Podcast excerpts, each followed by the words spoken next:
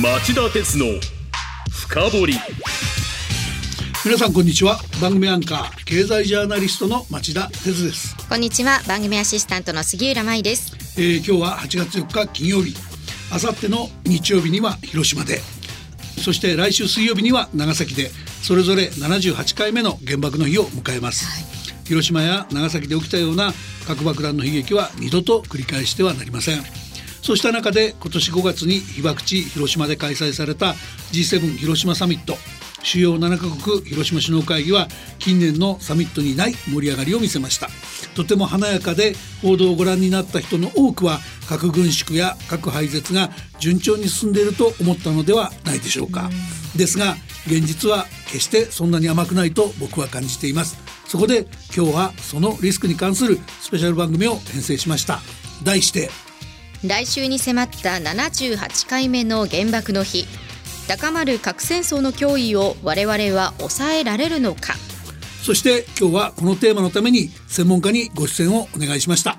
長崎大学教授の鈴木達次郎さんがその専門家で今日はリモートでつながっています。早速お呼びしましょ鈴木さんこんにちは。こんにちは。よろしくお願いします。鈴木さんは旧原子力委員会の委員長代理や長崎大学の核兵器廃絶研究センター長を務められたほか現在は日本経済研究センターの特任研究員もされています、まあ、つまり核軍縮核廃絶と平和利用の両面から原子力に真正面から向き合ってこられた方なんです、はい。僕は鈴木さんをもう10年以上繰り返し取材していますが今の日本で核軍縮核廃絶の現状と目指すべき目指すべき道を論じていただくのにこれほど適任の方は他にいないと感じています、うん。確かに鈴木さんに何度もこの番組にご出演いただいていますが町田さんそういう思いがあったからなんですね、はい。鈴木さん本当に今日もよろしくお願いいたしますそれではお知らせの後町田さんからじっくりインタビューしてもらいます。町田鉄の深掘り。この番組は NTT グループ三菱商事ジェラの提供でお送りします。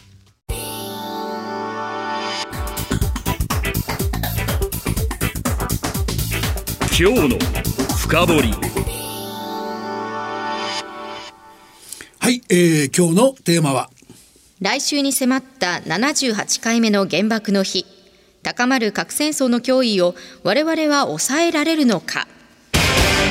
えーまずは世界で核軍縮核廃絶の動きがどうなっているのか。その現状を把握しておきたいので冒頭でも触れた G7 広島サミットから振り返っていきましょう、はい。えー今年5月19日から3日間にわたって広島で開かれたサミット、えー広島選出の岸田総理が被爆地広島での開催にこだわったからだとされていますがあのサミット一見すると世界が核軍縮に向けて着実に進んでいるというような印象を持っちゃう。そういう演出の政治ショーだったと僕は思ってます。うんええ。というのは G7 として NPT、えー核兵器不拡散条約体制の堅持を謳った異例の共同声明核軍縮に関する G7 首脳広島ビジョンがまとめられたからです。他の面でもあのサミット印象的でしたよね。広島市の平和記念公園で G7 の首脳たちが岸田総理の出迎えを受けてサミットがスタート。首脳たちは歴史上初めて揃って原爆慰霊碑に献花して戦没者を追悼しました。はい、関連して言うと G7 首脳たちの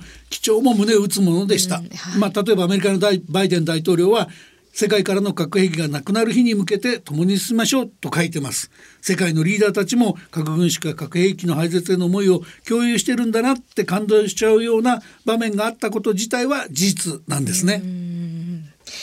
あのサミットにはまたインドオーストラリア韓国などアウトリーチ拡大会合に8カ国の首脳が参加出席しましたしそれからウクライナのゼレンスキー大統領もサプライズ参加しました、密になく多彩なテーマを取り上げていて参加者も多彩ですごいサミットだなというのは私の印象ですですがあの冷静に検証すると原子力のところについてはやっぱり壮大な政治ショーに過ぎなかったと言わざるを得ないと僕は思ってるんですね。はい。でとにかく残念だったのはあの核軍縮核兵器の廃絶問題で、えーそこでなんですがお待たせしました。鈴木さんにご登場願いましょう。鈴木さんはあのサミットをどう評価されたんでしょうか？はい、あのー学生につける有、量、かで言いますとですね、私はかってつけてます。厳しいですね。厳しいです。前半のですね、前半というか、あの、実際にあの、被爆地広島で開かれて、資料館を、まあ、首脳が全部訪ねてですね、被爆者との対話を実現したということは、大変評価すべきで、私はこれは量と言っていいと思うんですね。なるほど。もっと長い方が良かったと思いますそこはが、でも認めて、あげると。はそうですね、オバマ大統領の時10分だったのは、今回30分も訪ねてますので、い。まあ、それは非常に外交努力頑張ったと外務省に量を上げたいと思うんですがなるほ、ど。肝心の広島ビジョン声明、はい。これは不可です。ああ。これは残念ながら我々の期待にそぐものが一言も入っておらず、ええ。まあ、これまでの、まあ、いこれまで確認してきたことを、まあ、あの、再確認したということで、新しい、えことは一言も入っていないということで、不可。で、核抑止を肯定する文書が入ったということで、まあ、これは非常に被爆地の、で開催された声明としては非常に残念だったというのが私の印象ですね。その教授に負荷をつけられたってことは落第ってことなんですけど その今おっしゃったその核抑止を肯定する文書が入ったっていうのこれすごく気になるところだと思うんですがもう少し詳しくリスナーに解説していただけますでしょうか？はい。あの、広島ビジョン、このステートメントにはですね、実はこういう文章が入ってるんですね。あの、核兵器はそれが存在する限りにおいて、防衛目的のために役割を果たし、うん侵略を抑止し、並びに戦争及び威圧を防止すべきとの理解に基づいていると、まあ、長い文章なんですが、うんうん一言で言えば、核抑止えーが肯定してて、我々は核兵器が必要である、安全保障のために必要であるという趣旨のことが書いてある。まあ抑止って言われると鈴木さん聞こえはいいんですよね抑止って言われると。おっしゃる通りなんです。抑止っていうとなんか守られてる気がしますよえええね。えはい。これ核の傘のっていう言葉もそうなんですけど、うん実はこれはですね、抑止って言ったら守ってるような感じなんですが、実は相手に対して、いつでも核兵器で攻撃するぞという威嚇をしてなければ抑止にならないので、実は威嚇してるっていうふうに、核威嚇だと言い換えた方が私はいいのではないか。脅しなんだ要するに。脅しです。でやられたらやり返すぞって脅しなんだ。おっしゃる通り。で、あの、傘っていうと物理的になんか雨が降ってきて守られてる感じします。実際物理的。なものは、えええ物理的なそういうものはなくて、えうん実はミサイルで相手を狙っているのが核の傘っていう絵。を、そういう絵を想像していただくと、はい。全然イメージが違ってくるんではないかなというふうに思います。要するに脅し合いなんだそれはってことですね双方からのね。うん。で、まあ、あの、我々としてはですね、もちろうんんその、今すぐ核兵器を廃絶とか、それはなかなか無理だと思うんですが、ええはい。あの、政府が作った賢人会議っていうのがあるんですけど、はい。これが2018年の3月に提言を出してるんですが、その中に核抑止は長期的には危険なものであり、す、え、べ、ての国はより良い長期的な解決策を模索しなければならないという提言が入ってるんですね。はい。これは、あの、今すぐっていうわけではないけど、長期的には核抑止から、まあ、脱却すべきだという声明文なので、私はこの趣旨をぜひビジョンに入れていただきたかったなと。これはまあ外務省のが主催している賢人会議の提言ですから、はい。これを採用することは外務省としては問題なかったと思うんですけど、うん。まあ、核兵保有国がいるもんですから、えうん。遠慮しちゃったのかもしれませんね。あのあらかじめこういうサミットの、ぼまあ、合意文書みたいなものは作っておいてで開いて承認だけしてもらってうまくまとまったと、まあ、混乱避けてうまく運営できたっていうんで事務方はそういうのが好きなのかもしれませんけどやっぱりあの場でそこの議論をしてほしかった。その成果を書いてほしかった。いや書くべきだったっていうのが鈴木さんの見解っていう理解でいいですか？おっしゃる通りです。資料館に行った後で、うん。この文章の中身について議論をするっていうのが本来のやり方だと思うんですけど、残念ながら資料館見学する前にはですね、うん。もう核軍縮のステートメントはできちゃって発表されてま、はい、やってましたから。もうちょっと残念でしたね。広島で、あれであれば別に広島で、あの、開く必要はなくて東京で開催してもあの文章は書けたと思います。うん、まああそこまで連れてくるだけで満足しちゃったっていうのは残念ですよね。残念ですね。はい。あの次にですね国際社会にある、あのもう一つの大きな争点というかポイントっていうかあの核兵器禁止条約っていうのがありますよね。あれについて聞かせてほしいんですけどあの、まあ、2017年7月に国連加盟国の6割を超える122カ国の賛同により、えー、賛成により採択されで、えー、21年の1月に50カ国を超える国々が批准して国際条約として発行した核兵器禁止条約っていうのが存在します。で先ほどの G7 サミットの広島ビジョンに、えー、鈴木さんが辛口の評価をされたのは、えー、もう一つはあのビジョンが NPT 核兵器不拡散条約体制の堅持を訴えただけであの核兵器禁止条約について一言も触れてなかったことも、えー、理由に入ってるんじゃないかと思うんですが鈴木さんは核兵器禁止条約をどう捉えていて今回の広島ビジョンの対応をどうかどう評価されたのか、えー、伺いたいと思います。それと関連してですね広島ビジョンが金貨玉上としている NPT についても伺いたいんですが、まあ、今週ウィーンで開催中の NP 再検討会議の準備委員会の討議状況なんか見てると危うい気もするんですけどそちらに対するコメントもお願いします。はい。ご指摘の通り、一言もその核兵器禁止条約触れてないっていうことも非常に残念でしたね。はい、あの、昨年の今おっしゃった NPT 再検討会議の最終文書案っていうのがあるんですけど、あったんですけど、これ採択されなかったんですが、うん、まあ、ほとんど合意されていた文書の中にはちゃんと核兵器禁止条約のことは、まあ、少ない行あの事実確認しか書いてないですけど、はい、一応触れてたということがあるので、うん少なくとも一言は触れて欲しかったなと。まあ、この核兵器禁止条約なぜこんなに重要かと言いますと、うん、まあ、これまでその核兵器国がリードしてきた核軍縮、核不拡散の枠組みの中でです、初めてその非核保有国がリードして、しかも市民社会が参加して作った条約であるということですね。はい、それから、いわゆるその核兵器っていうのは国の安全保障、国家安全保障に基づいて作られる考え方なのですけども、この核兵器禁止条約はそうではなくて人間の安全保障に基づくもので、うん、いわゆる人道条約と呼ばれているものなので、はい、まあ、人道軍縮条約ということで、これも新しい側面なんですね。うん、でこの辺が、あの、これまでの、あの、核兵器に関する国際条約とは一線を画していると私は思っています。うんはい、で全文にその被爆者のことも書かれています。した、って、まあ、非、核兵器の非人道性ということを前面に打ち出した条約ということですね。うん。うん、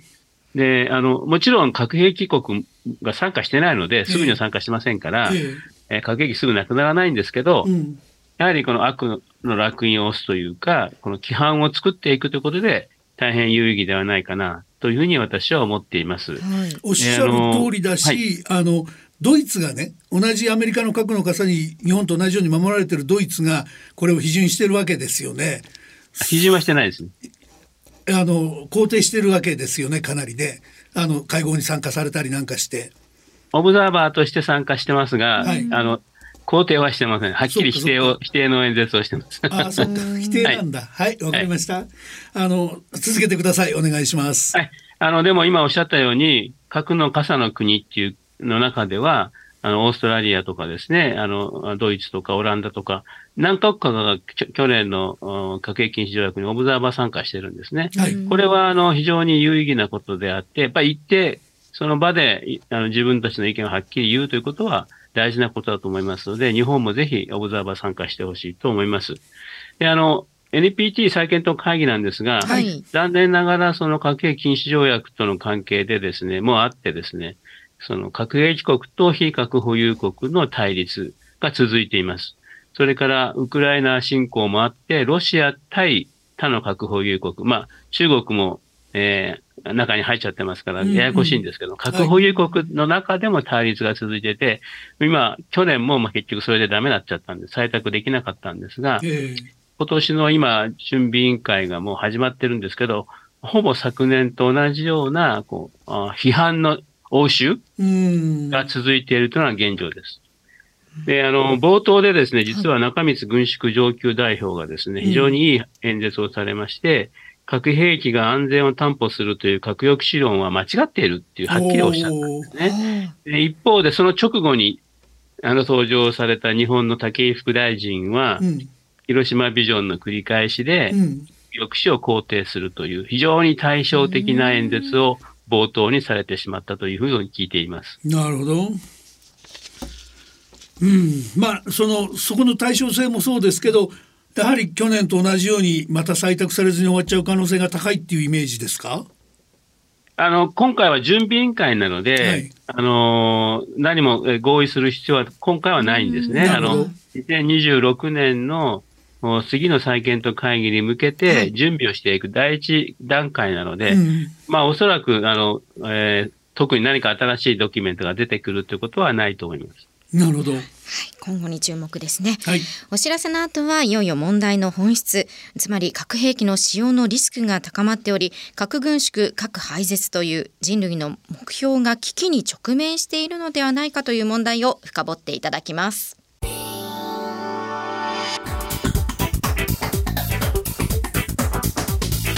今日の深掘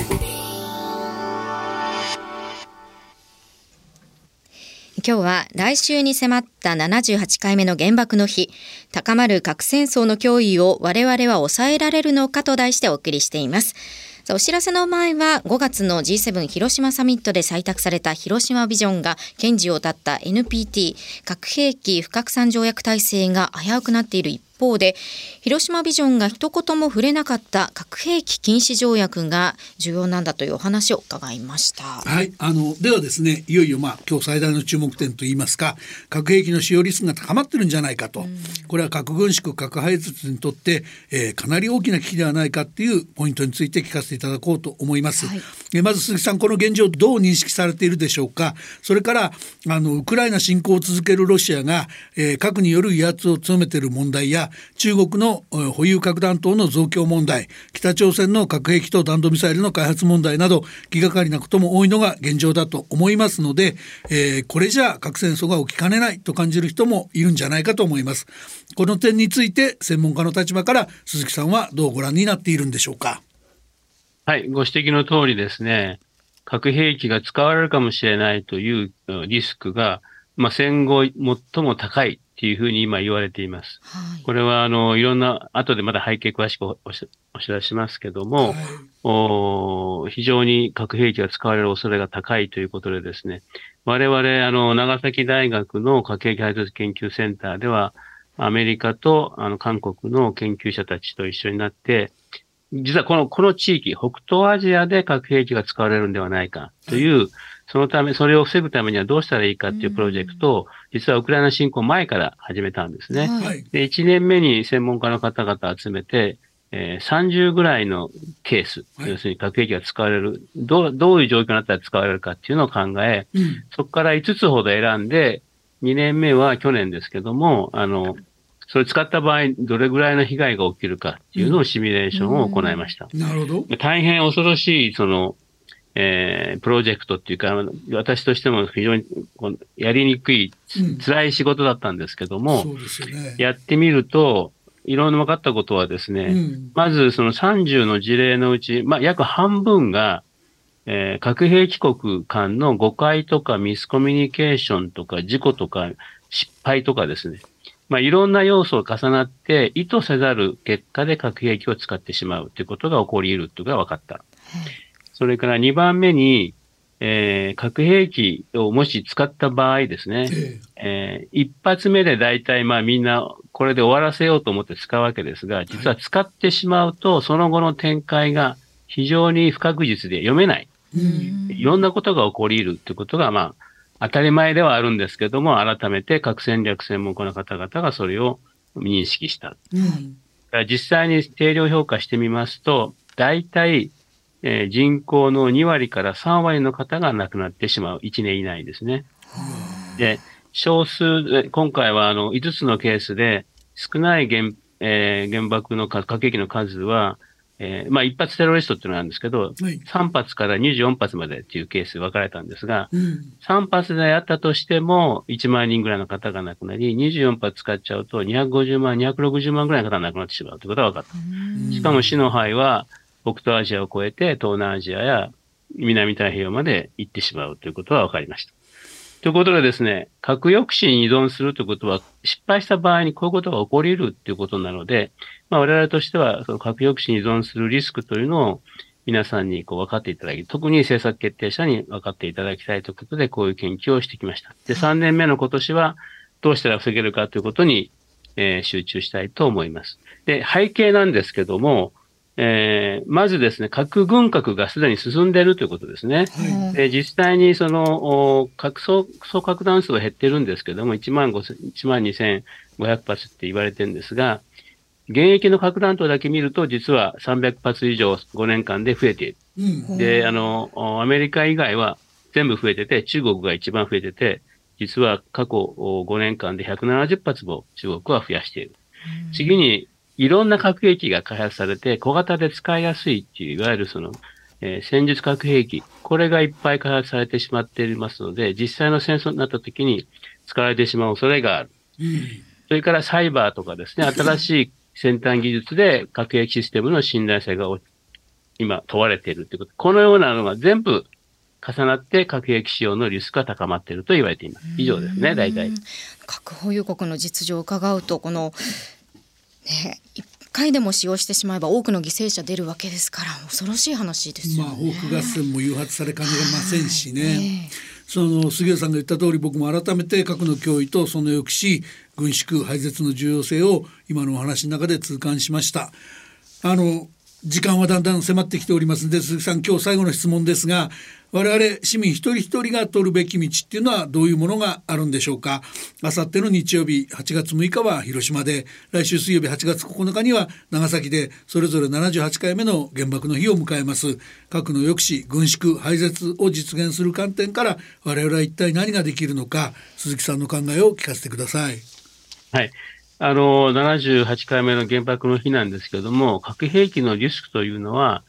78年前のことではなくて、今、現在あるっていうことをまず認識する必要があって、はい核の抑止に依存するとか、核の傘で守られているっていうのは、幻想である、まあ、神話であるというふうに認識する必要があると思います。いつ何時核兵器が使われるかわからない。はいで使われてしまったら、自分たち、核の大国ではなくて、核の傘で国と言われている日本や韓国がまずターゲットになるということを、まず我々としては認識する必要があると思います。したがって、はい核兵器は絶対使われてはいけない。うんそれをお我々としては強く強調する必要があって、そのためにも、被爆の実装、これを我々が世界に、えー訴えていく必要があると思います。ええで、あの、核兵器、核兵器に依存しない、核抑止に依存しないあ安全保障政策っていうのを我々は目指していくべきだと思います。長崎を最後の被爆地にっていう言葉が私は非常に大事だと思います。これを合言葉に世界に向けて、やはりメッセージを出して、出し続けていくべきだと思っています。あの東アジアの安全保障環境がものすごく厳しくなっていてその自民党の代議士の中にも非公式の場だと割と簡単に核抑止論みたいなことを言う人が出てきてる状態ですよね。そういうことに我々やっぱり相当注意を持って選挙のたんびにそういう人たちには入れないと。一生懸命核抑止核廃絶核軍縮を考えてくれる人たちを選んでいきたいということにもなりますかね。おっしゃる通りですね。あの、やはり大事なことは、政治家の方々が、この認識を、リスクを認識していただいて、早く核抑止から脱却する方向に政策を向けていただきたいと思い思います。なるほど。あの僕も鈴木さんのおっしゃる通りだと思います。今日は本当に貴重なお話をありがとうございました。ありがとうございました。今日のゲストは長崎大学教授の鈴木達次郎さんでした以上今日のニュース深掘りでした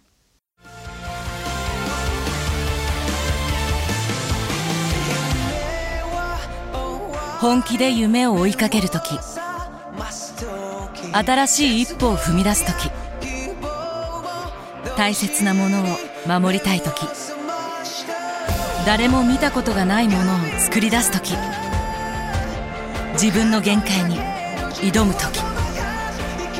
絶対できないと思って始める人はいない。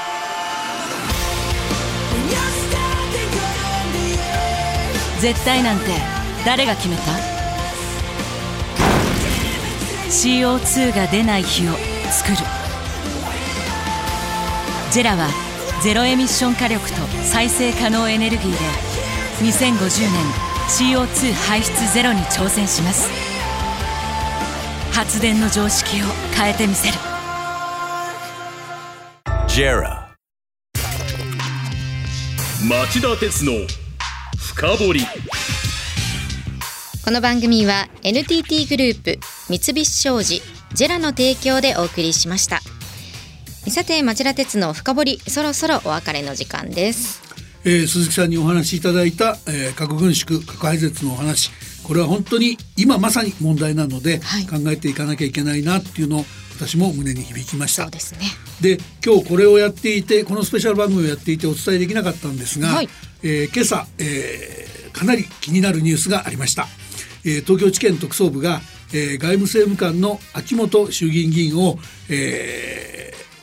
透明な資金を受領した疑いがあるとして、えー、事務所に収賄容疑で家宅捜査に入ったというニュースです。これあの、うん、えー、番組で何度もやってきたお話ですけど、えーはい、洋上風力発電で高値でしか入札できなかったところが、ルールを変えてしまえということを働きかけで秋元議員が国会で頑張りその後ルールが変わってしまってせっかく日本の再生可能エネルギーのコストが下がるかもしれないと思われたものが壊れてしまったという問題でした、はい、気になるので来週以降またフォローしていきたいと思っています。ぜひお願いします